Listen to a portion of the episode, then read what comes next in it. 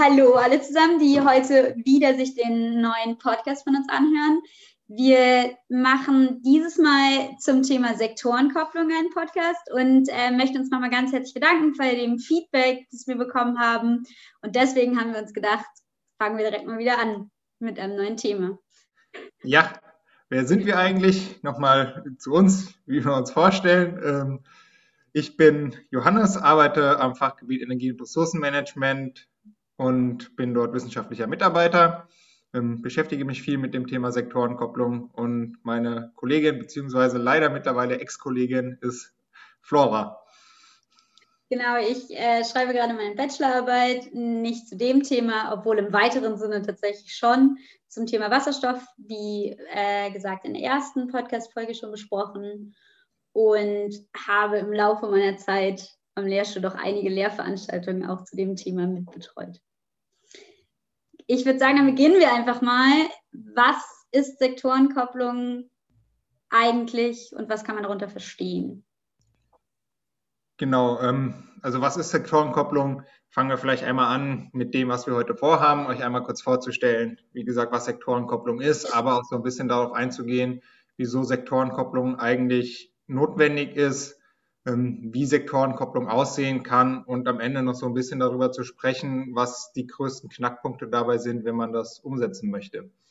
Ähm, zur Sektorenkopplung an sich, vielleicht die Frage an dich, Flora, was hast du bisher in deinem Bachelorstudium darunter mitgenommen, was das sein soll? Ähm, ich glaube, der große Knackpunkt war für mich immer, dass man von Strom oder von, dem, von der Idee Strom halt weitere Sektoren defossilisieren kann. Das ist natürlich jetzt schon mal ein großer Einstieg in das Thema. Im Endeffekt probiert man Strom zu benutzen, um andere Aufgaben, die jetzt mit fossilen Brennstoffen gemacht werden, ähm, trotzdem zu erreichen. Das heißt, dass man Mobilität schafft, indem man E-Autos benutzt und nicht mehr Benzin oder Diesel verbrennt. Und äh, dadurch, dass wenn man erneuerbaren Strom benutzt, somit defossilisiert, also weniger Treibhausgasemissionen erzeugt. Habe ich es richtig verstanden? Ähm, weitestgehend komplett richtig verstanden. Ähm, zunächst ist die Sektorenkopplung die Verknüpfung, wie du genau gesagt hast, des Stromsektors mit anderen Sektoren, in denen Energie verbraucht wird, also beispielsweise dem Wärmesektor oder das wunderschöne Beispiel von dir mit der Elektromobilität. Aber man darf da, glaube ich, auch einfach nicht vergessen, dass es noch andere Sektoren gibt, wo fossile Energieträger eingesetzt werden. Und das ist beispielsweise ganz oft die Chemieindustrie. Das heißt, man versucht hier aus Strom durch entsprechende Umwandlungsschritte Rohstoffe zu erstellen, um fossile Energieträger zu ersetzen in der Produktion.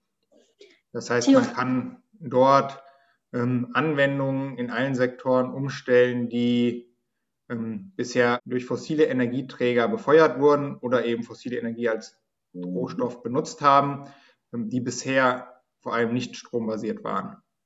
Das heißt aber eigentlich probiert man halt die verschiedenen Sektoren miteinander zu verbinden und Synergieeffekte zu schaffen, sodass man im Endeffekt das Ziel Treibhausgasneutralität erreichen kann. Genau, das Ziel ist, dass man versucht, durch den Einsatz von Strom und hier eben ganz wichtig erneuerbaren Strom, diese Eigenschaft auf die anderen Sektoren überträgt, um dort einen Fortschritt bei der Defossilisierung zu erreichen, die anderweitig bisher nur schwer oder eben überhaupt nicht möglich gewesen wären. Und wenn man dann von Sektorenkopplung spricht, dann geht man eigentlich immer davon aus, dass der Stromsektor zu den anderen Sektoren gekoppelt wird, beziehungsweise man auch verschiedene Sektoren untereinander miteinander koppelt? Genau, also der Ausgangspunkt ist, wie eingangs erwähnt von dir, der Stromsektor. Aus dem Stromsektor kann man dann ganz oft direkt die Sektoren koppeln, indem man Strom einsetzt, um eben Mobilität zu erzeugen. Das heißt, einen Elektromotor in dem Auto hat oder eine Wärmepumpe zu Hause einsetzt anstelle einer Gasheizung, um aus Strom Wärme zu erzeugen. Ähm, es kann aber auch durch weitere Umwandlungsschritte erfolgen, indem man, und das ist der Teil, der ganz grob als Power to X bezeichnet wird, aus Strom irgendwelche anderen Rohstoffe und Energieträger macht. Das beste Beispiel haben wir in der ersten Folge besprochen, ist das Thema Wasserstoff wo man durch sogenanntes Power-to-Gas ähm, Wasserstoff erzeugt mittels der Elektrolyse und dann Wasserstoff in den anderen Sektoren als Brennstoff einsetzen kann oder eben in der Chemieindustrie als Rohstoff. Man kann dann aber auch von sogenannten Power-to-Liquids sprechen. Das sind Flüssigkraftstoffe, wie zum Beispiel synthetisches Kerosin. Ähm, und als letztes immer noch so ein bisschen dabei eben Power-to-Chemicals, wenn man aus diesem Wasserstoff weitere Produkte wie Ammoniak macht, die dann in der Chemieindustrie weiterverwendet werden. also warum machen wir das eigentlich? Wir haben jetzt die ganze Zeit von Defossilisierung gesprochen. Warum möchten wir über Strom die anderen Sektoren defossilisieren? Die Defossilisierung ist letztlich vor allem ein wichtiger Punkt, um fossile Energieträger aus dem Energiesystem zu drängen. Das heißt, wir wollen ja langfristig den Klimawandel begrenzen. Ähm, Paris spricht von 1,5 Grad, was massive Einschritte in das Energiesystem bedeutet und eben das Herausdrängen der Fossilen. Und wenn man sich jetzt überlegt, was haben wir da für so Optionen, dann ist es als eine Option, was im Kohlenstoffkreislauf nachhaltig wäre, die Biomasse, weil man keinen Kohlenstoff aus der Erde entnimmt. Hier wissen wir aber, dass das Potenzial insgesamt extrem begrenzt ist. Das heißt, wir müssen uns nach anderen Optionen umschauen und da ist einfach Strom die zentrale Baustelle, die wir haben, wo wir vergleichsweise einfach von fossilen wegkommen können, um auf erneuerbare Energien umstellen. Biomasse, damit meinst du dann so Biodiesel, Biokraftstoffe oder genau. auch Biokraftwerke? Genau, alles, was quasi auf dem Rohstoff der Biomasse beruht, ist vorher auf irgendwelchen Feldern oder in Wäldern angebaut worden. Und wo man hier von Feldern spricht, sieht man schon das Problem, was ganz viele Biomasse-Kraftstoffe einfach haben. Die stehen in Konkurrenz zur Nahrungsmittelproduktion und da ist einfach das Potenzial extrem begrenzt, dass wir uns nicht quasi das Essen durch Benzin wegfahren. Das heißt, so durch Maisproduktion und Holzproduktion, das fällt alles darunter und dadurch sehen wir ja schon jetzt, dass es zum Teil zu diesen Konkurrenzen kommt. Und deswegen ist es dann einfacher, theoretisch eine Windanlage oder Solarstrom zu produzieren und darüber dann die Mobilität herzustellen. In der Theorie ist es einfacher, weil unter einem Windrad kann ich immer noch ein großes Getreidefeld oder ein Maisfeld anbauen, während ich, wenn ich das Maisfeld in meinen Tank packe, den Mais eben nicht mehr essen kann. In der Theorie mit den Akzeptanzproblemen, über die reden wir heute nicht, sondern äh, überlegen uns weiter am Konzept Sektorenkopplung zu bleiben. Ähm, dann würde ich sagen, was sind denn weitere Benefits, die durch Sektorenkopplung entstehen können? Ähm, nee. Wie gesagt, das Hauptziel der Sektorenkopplung ist einfach die Defossilisierung. Ähm, was ein weiteres Benefit davon ist, ist der Vorteil, dass man das Energiesystem insgesamt flexibilisieren kann und auch gewisse Energieeffizienzoptionen ziehen kann, die mit fossilen Energieträgern so ohne weiteres nicht möglich sind. Ähm, Flexibilisierung, was heißt das? Wir haben insgesamt mit fossilen Energieträgern eigentlich einen ziemlich starren Kraftwerkspark. Das heißt, ich packe Kohle in ein Kohlekraftwerk und dann läuft das durch und da kann ich nicht ganz so viel regulieren. Wenn ich jetzt aber als Input erneuerbare Energien habe, die Wind und Sonne sind, dann ist das relativ klar ersichtlich. Beim Beispiel Sonne, nachts habe ich keinen Strom, weil das PV-Modul nicht funktioniert. Und wenn ich jetzt hier beispielsweise darauf eingehe, dass ich aber auf der anderen Seite Elektromobilität habe als einfaches Beispiel, dann kann ich, weil ich weiß, ein Auto steht irgendwie 95 Prozent des Tages rum, diese Ladeleistung, die benötigt wird, eben beispielsweise auf Mittagsstunden packen, wo genug Strom im Netz ist, weil die PV-Module einfach richtig viel Strom produzieren. Und das ist ein Benefit der Sektorenkopplung, der ohne die Sektorenkopplung so ohne weiteres nicht zu heben wäre. Und Energieeffizienzsteigerung ist im Prinzip ein gleiches Spiel. Wenn ich meine Wärme erzeuge und das mit fossilen Energieträgern mache, dann habe ich im Idealfall einen Gasbrennwertkessel, der aus meiner 1 Kilowattstunde Erdgas ähm, etwas mehr als eine Kilowattstunde Wärme erzeugt. Wenn ich das Ganze jetzt aber beispielsweise mit einer Wärmepumpe mache, dann kann ich aus einer Kilowattstunde Strom vier bis fünf Kilowattstunden Wärme rausziehen, indem ich die Umgebungswärme benutze. Und da sieht man schon, man kann mit dem gleichen Energieeinsatz am Anfang hinten viel mehr rausbekommen, wenn man die Sektoren koppelt. Das heißt, das, was ich jetzt mitnehmen soll aus diesem Abschnitt, ist, dass ich sozusagen die Sektorenkopplung eigentlich nur sinnvoll ist, wenn wir erneuerbaren Strom benutzen und wir darüber dann die anderen Sektoren, wo es schwieriger ist zu defossilisieren, darüber defossilisieren kann. Genau. Das ist im Prinzip das erste wichtigste Ziel der Sektorenkopplung, weil die Sektorenkopplung an sich jetzt nichts wunderbar Neues ist, wenn man jetzt grob darüber nachdenkt und feststellt, ja, früher hatten wir in Deutschland auch schon irgendwelche Nachtspeicherheizungen, wo genauso Strom in Wärme umgewandelt wurde, nur da war halt der Strom Kohle oder Atomstrom. Genau, da Strom so ein wichtiger Teil ist, würde ich gerne an dieser Stelle nochmal auf eine Webseite hinweisen, die anzeigt, wie stündlich aufgelöst tagtäglich der deutsche Energiemix an, aussieht. Und zwar heißt die Webseite smart mit d anstatt mit t.de. Und da kann man sich so ein bisschen rumklicken mal und gucken, wie grün oder auch nicht grün unser Strom gerade eigentlich ist. Ich kann das nur sehr empfehlen. Sehr ähm, spannend. Ist auf jeden Fall super spannend, da mal reinzuschauen und zum Beispiel zu sehen, wenn gerade ein Sturm über Deutschland hinweggeblasen ist, wie viel Wind da eigentlich im System ist und im Gegensatz dazu, wenn gerade mal keine Sonne scheint oder wenig Wind ist, wie viel wir trotzdem noch auf fossile Energieträger angewiesen sind.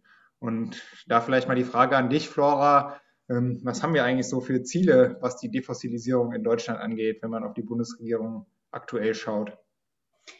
Die Bundesregierung hat sich relativ ambitionierte Ziele gesetzt. Ähm, alle beziehen sich eigentlich immer auf das Jahr 1990. Und da geht es darum, zu reduzieren eigentlich um bestimmte prozentuale Anteile. Und man sieht ganz klar, dass die Energiewirtschaft, also wir hatten 1990 Emissionen in Höhe von 466. Da müsste ich mal kurz auf dich zurückkommen. In welcher Höhe kann man das einschätzen? Also 466 CO2-Äquivalente. Ähm, wie viel ist es ungefähr? Tonnen, ähm, oder? Das sind auf jeden Fall Millionen Tonnen CO2-Äquivalente. Ähm, da muss man jetzt ein bisschen schauen, wo will man hin? Und hin will man zum einen langfristig auf Null. Und wenn man das noch in die Gesamtmenge von Deutschland setzt, dann hatte man damals in der Energiewirtschaft etwas die Hälfte der Emissionen, knapp darunter, die die Gesamtemissionen in Deutschland waren. Und da sieht man auch schon, dass die Energiewirtschaft ein sehr großer Hebel ist, um zu defossilisieren. Und die deutsche Bundesregierung möchte eigentlich bis 2030 mehr als die Hälfte davon reduzieren, also von 466 auf 183 runter. Ähm, und wir sind da auch schon nicht so weit, aber schon nah dran. Ich glaube, bei 358 ist es jetzt okay, aber man sieht, dass in anderen Sektoren das wesentlich schwieriger ist. Also zum Beispiel im Verkehr hatten wir 1990 163 Millionen Tonnen CO2-Äquivalente und wollen auf unter 100 und sind heute aber noch bei 160 Millionen Tonnen Äquivalenten. Das heißt, da muss richtig, richtig viel passieren und eine Option ist Sektorenkopplung mit Hilfe der Elektromobilität oder Wasserstofffahrzeugen oder wie auch immer. Genau, und da können wir vielleicht nochmal einsteigen und so ein bisschen schauen, wenn wir jetzt sehen, wir wollen massiv CO2-Emissionen reduzieren, wir wollen langfristig auf Null kommen, wir wollen aber auch bis 2030 die Emissionen drastisch senken. Ähm, was wir da für Formen haben, wir haben eben schon so ein bisschen was genannt und ähm, da haben wir die Mobilität schon zwei, dreimal erwähnt. Da kann man vielleicht noch einmal kurz drauf eingehen, was die Mobilität eigentlich bei Power to Mobility so besonders macht. Genau, da gibt es auf jeden Fall die klassische Automobil-Elektromobilität. Ich glaube, was spannend ist, über den Mobilitätsgedanken sich tatsächlich nochmal Gedanken zu machen. Und zwar ist es nicht, dass jede Person unbedingt ein E-Auto besitzt am Ende, sondern dass wir auch über neue Formen von Mobilität nachdenken, über weitere öffentlichen Nahverkehr, über besser angebundene auch Fernverkehr und ein Teil davon ist auch Fliegen der auch zur Mobilität gehört. Das heißt, da wäre dann, wenn man von Sektorenkopplung spricht, eher im Bereich vom synthetischen Kerosin, also Power to Liquid, ähm, wird eher davon gesprochen. Dann gibt es die großen LKWs, die Dinge transportieren. Da hatten wir in der letzten Folge schon viel drüber gesprochen, ob man das mit Wasserstoff macht oder auch mit den Oberleitungen das wäre auch zum Beispiel eine Anwendung von der Sektorenkopplung.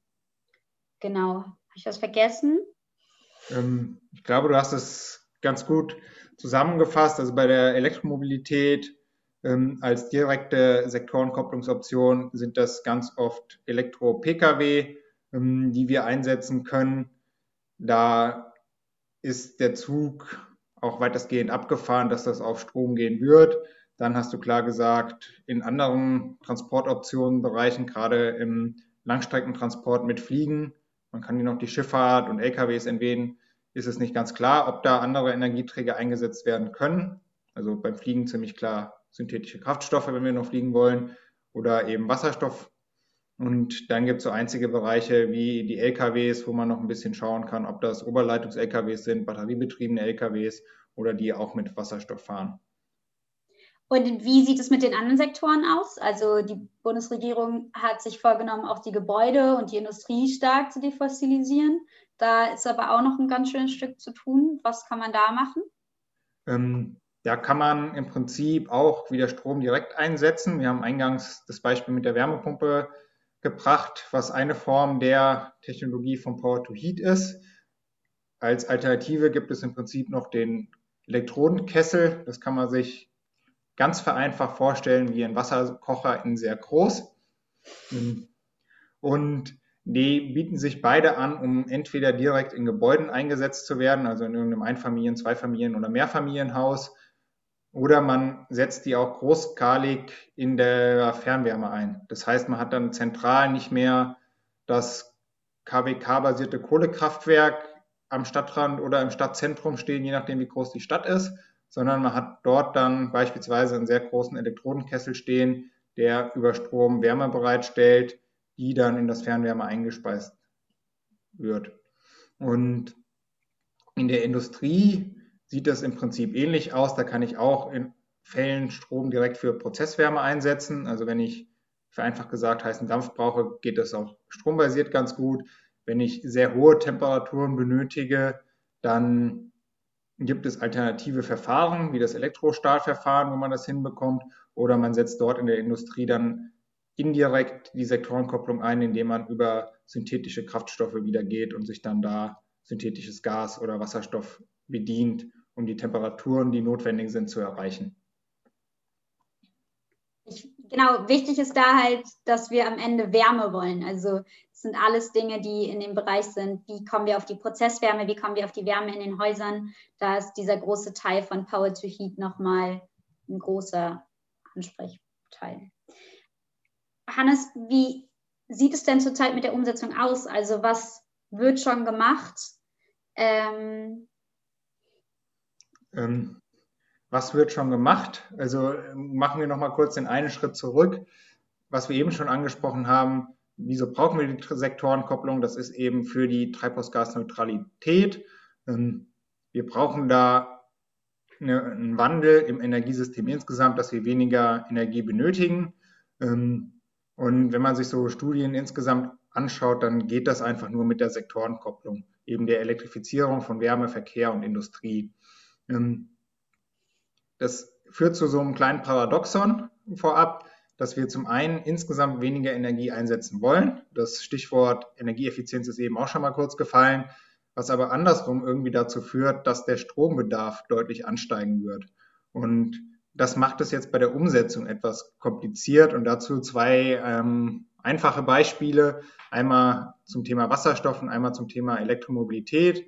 Wenn man auf Wasserstoff geht und sich anschaut, wie viel davon in Deutschland erzeugt werden kann, dann brauchen wir bis zum Jahr 2035, wenn man zum Beispiel mal auf die neue Fridays for Future Studie schaut, die ja sehr ambitioniert sind und schauen, dass man konform mit dem 1,5 Grad Ziel von Paris geht, dann wären das schon 2030 40 bis 90 Gigawatt Elektrolyse in Deutschland.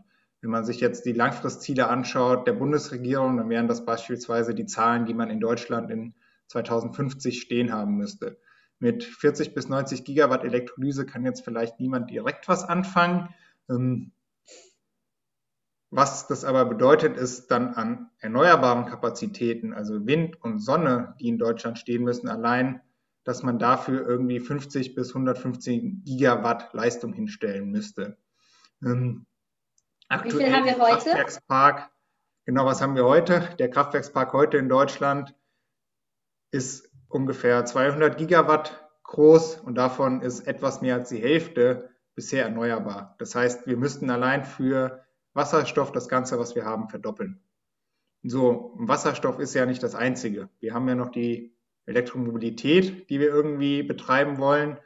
Und selbst da wären das, wenn man in Deutschland langfristig in einer ähnlichen Anzahl an PKWs hat, die jetzt einfach elektrisch betrieben wären, einen Bedarf von bis zu weiteren 130 Gigawatt an Wind.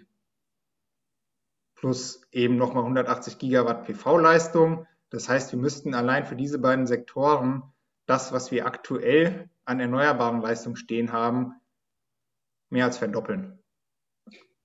Und wenn wir, wenn wir jetzt sagen, okay, wir, wir machen das jetzt, wir machen jetzt Sektorenkopplung 100 Prozent, wo soll der ganze Strom am Ende herkommen? Also haben wir so viel Kapazitäten für weitere Windräder, PV-Flächen, Biogasanlagen? Ähm, das ist jetzt die Frage. Wie gesagt, ich habe gerade gesagt, man müsste dann beispielsweise die aktuellen Kapazitäten verdoppeln. Ähm, wenn man jetzt nur auf Wind schaut, dann hat Deutschland aktuell mehr oder weniger ein Potenzial von 280 Gigawatt, die wir an Windräder offshore und onshore, also auf dem Land und in Nord- und Ostsee installieren können. Rekapitulieren wir die Zahl zu Wasserstoff und E-Mobilität einmal kurz, dann ist das quasi die Summe, die wir allein dafür bräuchten. Ähm, wird also etwas knapp. Wir müssten unsere Potenziale wirklich voll ausbauen. Ähm, kann man zumindest theoretisch schaffen. Ob das in der Praxis umsetzbar ist, ist etwas kritisch. Zum Beispiel haben wir aktuell bei Wind einen Ausbau von 1,6 Gigawatt pro Jahr. Der beschleunigt sich jetzt nicht drastisch und da sieht man schon, das wird kritisch, wenn wir allein nur so weitermachen wie bisher bis 2050. Und insgesamt auch an anderer Stelle so ein bisschen der Blick drauf. Langfristig kann man in Deutschland mit allen Erneuerbaren, also Wind, PV, aber auch der Rest Wasser und so ein bisschen Biomasse ist da wahrscheinlich noch im System. Wenn man an die ähm, Biogasanlagen denkt, 2500 Terawattstunden äh, Endenergiebedarf nicht komplett decken. Das heißt, ähm, der Endenergiebedarf sind aktuell 2500 Terawattstunden. Wenn der mit Energieeffizienz absinkt, dann haben wir immer noch zu viel Energiebedarf als das, was wir mit erneuerbaren Energien decken können. Das sind so ungefähr 1000 Terawattstunden. Und da sind wir ja nicht nur bei einer Verdopplung, sondern ungefähr bei einer Vervierfachung der aktuellen erneuerbaren Leistung und Erzeugung. Und da sieht man schon, der Strom wird insgesamt nicht komplett aus Deutschland kommen. Und wo soll er dann herkommen? Gute Frage, wo soll er dann herkommen? Ähm, die einfache Antwort aus vielen Studien ist aus dem Ausland. Funktioniert das so einfach? Vermutlich auch nicht, weil alle Länder wollen irgendwie Energiewende machen oder sollen Energiewende machen, wenn wir den Klimawandel aufhalten wollen. Und zum anderen ist uns ja nicht unbedingt geholfen, wenn wir sagen, der kommt aus dem Ausland. Also wenn wir jetzt einfach in Deutschland einstellen würden und sagen, wir importieren unseren Strom, dann kommt er halt aktuell aus Polen mit Kohlestrom. Und das hilft Oder aus Frankreich aus Atomstrom. Ja, oder in Frankreich aus Atomstrom. Und da kann man sich dann moralisch fragen, wenn wir in Deutschland keinen Atomstrom machen, wieso sollen die Franzosen uns mit Atomstrom beliefern? Gleiches ja. mit der Kohle. Und da bietet sich dann das Thema an, der Strom beziehungsweise die vorhin als wunderschön Power-to-X-Kraftstoffe, also alles, was aus Strom in chemische Energieträger umgewandelt wird, kann aus anderen Ländern kommen, wie beispielsweise der MENA-Region, wo man als Beispiel mal Marokko nennen kann, die langfristig extrem viel Potenzial hätten, zumindest an PV und Wind, einfach weil sie viel höhere Volllaststunden leisten können mit höheren Sonneneinstrahlungsstunden und mehr Wind. Ähm, hier als Beispiel einfach genannt. In Marokko sind langfristig bis zu 4000 Stunden möglich, denen, denen eine erneuerbare Energienanlage unter Volllast laufen kann. Das ist fast die Hälfte eines Jahres, während das in Deutschland beispielsweise bei einer Onshore-Anlage nur 1800 Volllaststunden sind für Wind. Auf Offshore ist das ähnlich, aber da sind einfach die Kapazitäten nicht so groß. Und da gäbe es zumindest theoretisch ein Potenzial. Aber da vielleicht an dich die Frage, was könnte da so ein bisschen problematisch sein, wenn wir jetzt sagen, liebe Marokkaner, produziert mal bitte für uns den Wasserstoff?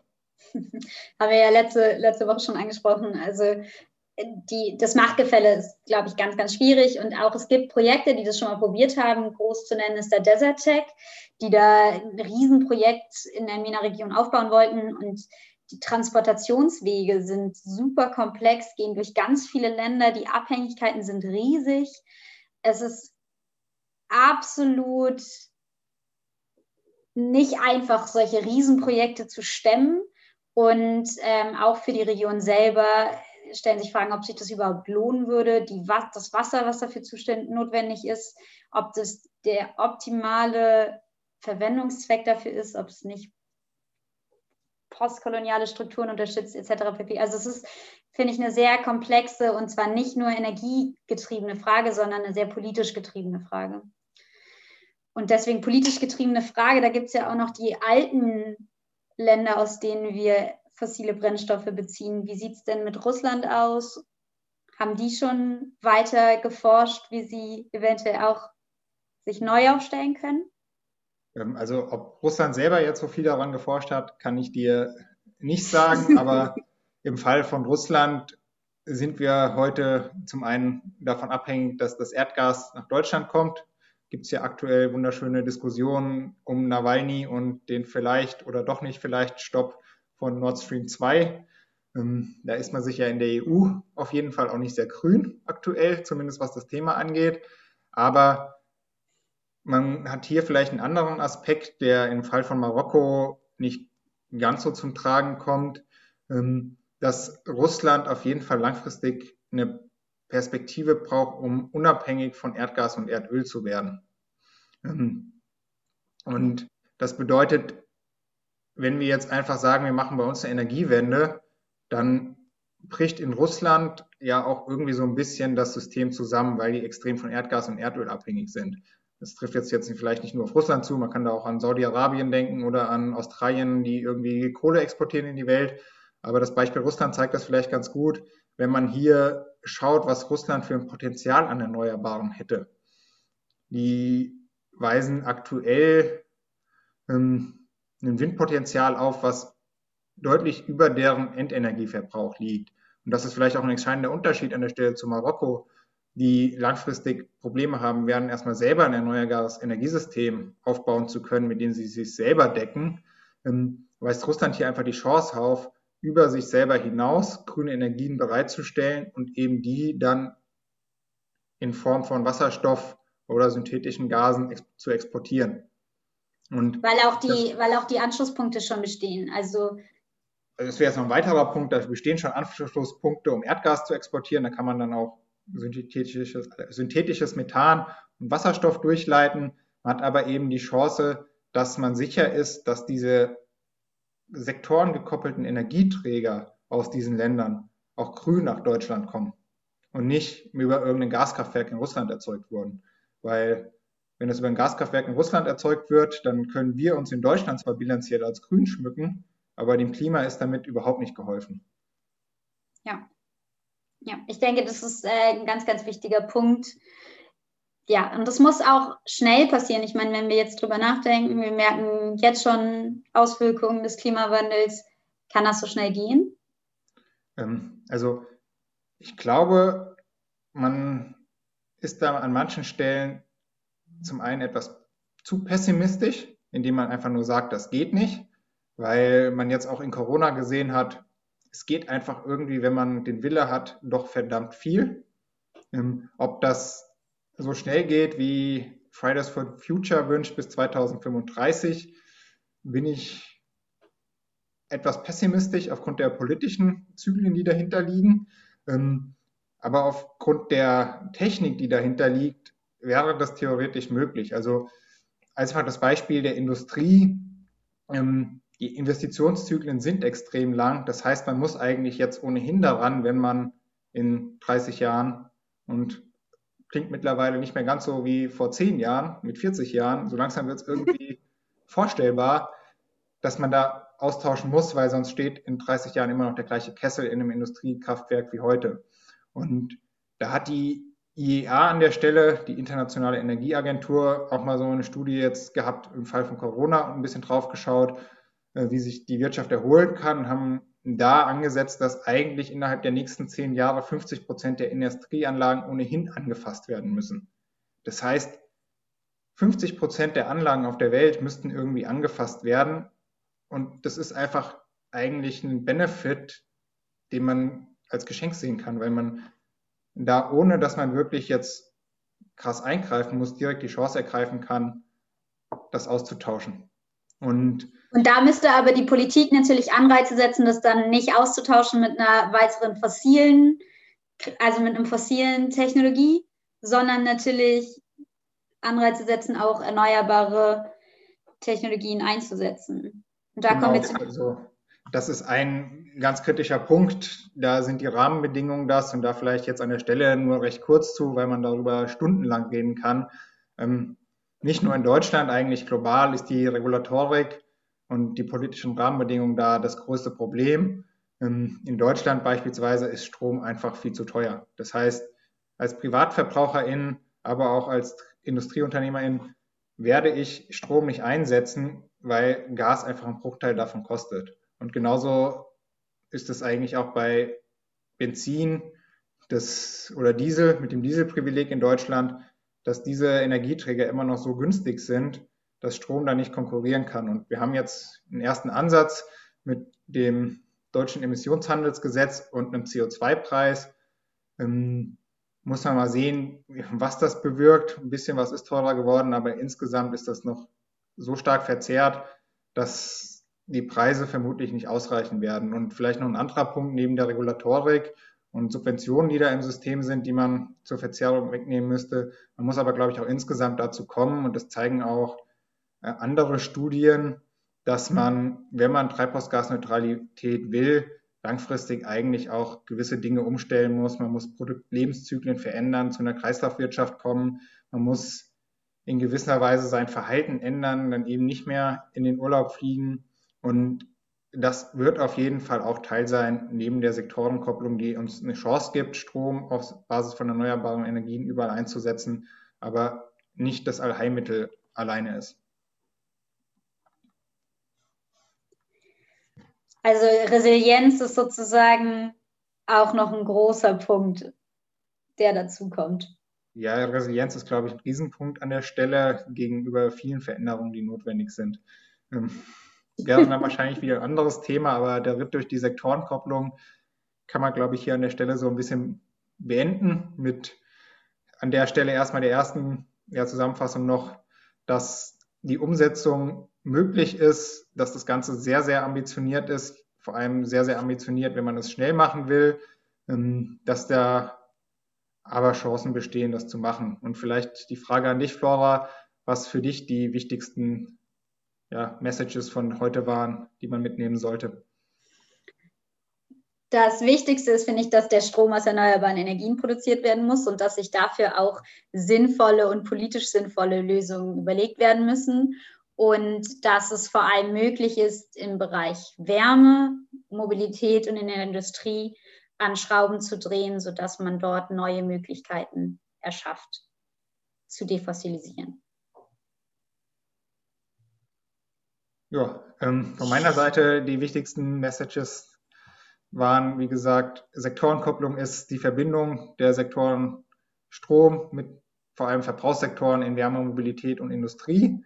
Ähm, dann, dass Sektorenkopplung nur dann sinnvoll ist, wenn man damit auch die Defossilisierung vorantreiben will, also treibhausgasneutral werden möchte und deshalb erneuerbaren Strom einsetzt und eben, dass das Ganze umsetzbar ist, dass die Technologien bereitstehen und dass dafür aber ein massiver Ausbau der erneuerbaren Energien nicht nur in Deutschland, sondern global notwendig ist und dass wir damit aber auch insgesamt weiter auf unsere internationalen Handelsbeziehungen setzen können und müssen, um nicht nur in Deutschland nachhaltig zu werden, sondern global neben dem ökologischen ähm, auch soziale Komponenten bei der Nachhaltigkeit in Betracht zu ziehen. Das hast du sehr schön zusammengefasst. Ja, äh, dann hoffe ich, dass ihr auch ganz viel mitgenommen habt da draußen. Wir bedanken uns, glaube ich, beide fürs Zuhören. Ähm, wir bedanken uns auch für jedes Feedback, was wir bekommen, um uns weiterzuentwickeln. Ähm, wir haben, glaube ich, heute schon ein bisschen was anderes gemacht und zumindest je mehr Feedback es gibt, desto wahrscheinlicher ist, dass wir weitermachen. Also wenn ihr wollt, dass da was kommt, gebt uns ein bisschen Feedback. Haben wir Spaß, uns zu verbessern. Und ansonsten ähm, bedanke ich mich bei dir, Flora, weil das heute auch wieder sehr toll war. Ja, vielen Dank. Bis zum nächsten Mal. Ja, bis dann.